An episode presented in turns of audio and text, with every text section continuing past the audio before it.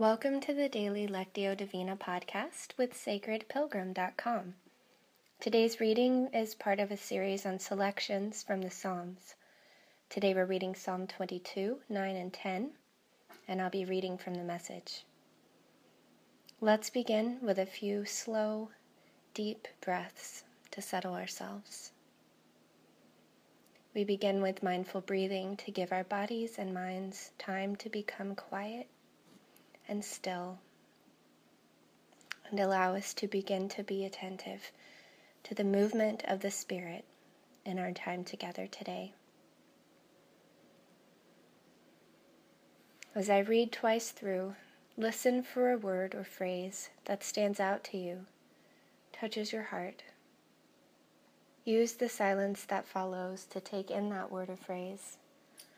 Turn it over in your mind. Ponder it.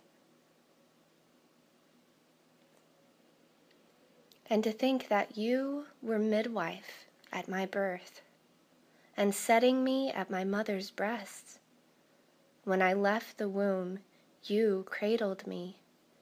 Since the moment of birth, you've been my God. And to think you were midwife at my birth, setting me at my mother's breast. When I left the womb, you cradled me. Since the moment of birth, you've been my God.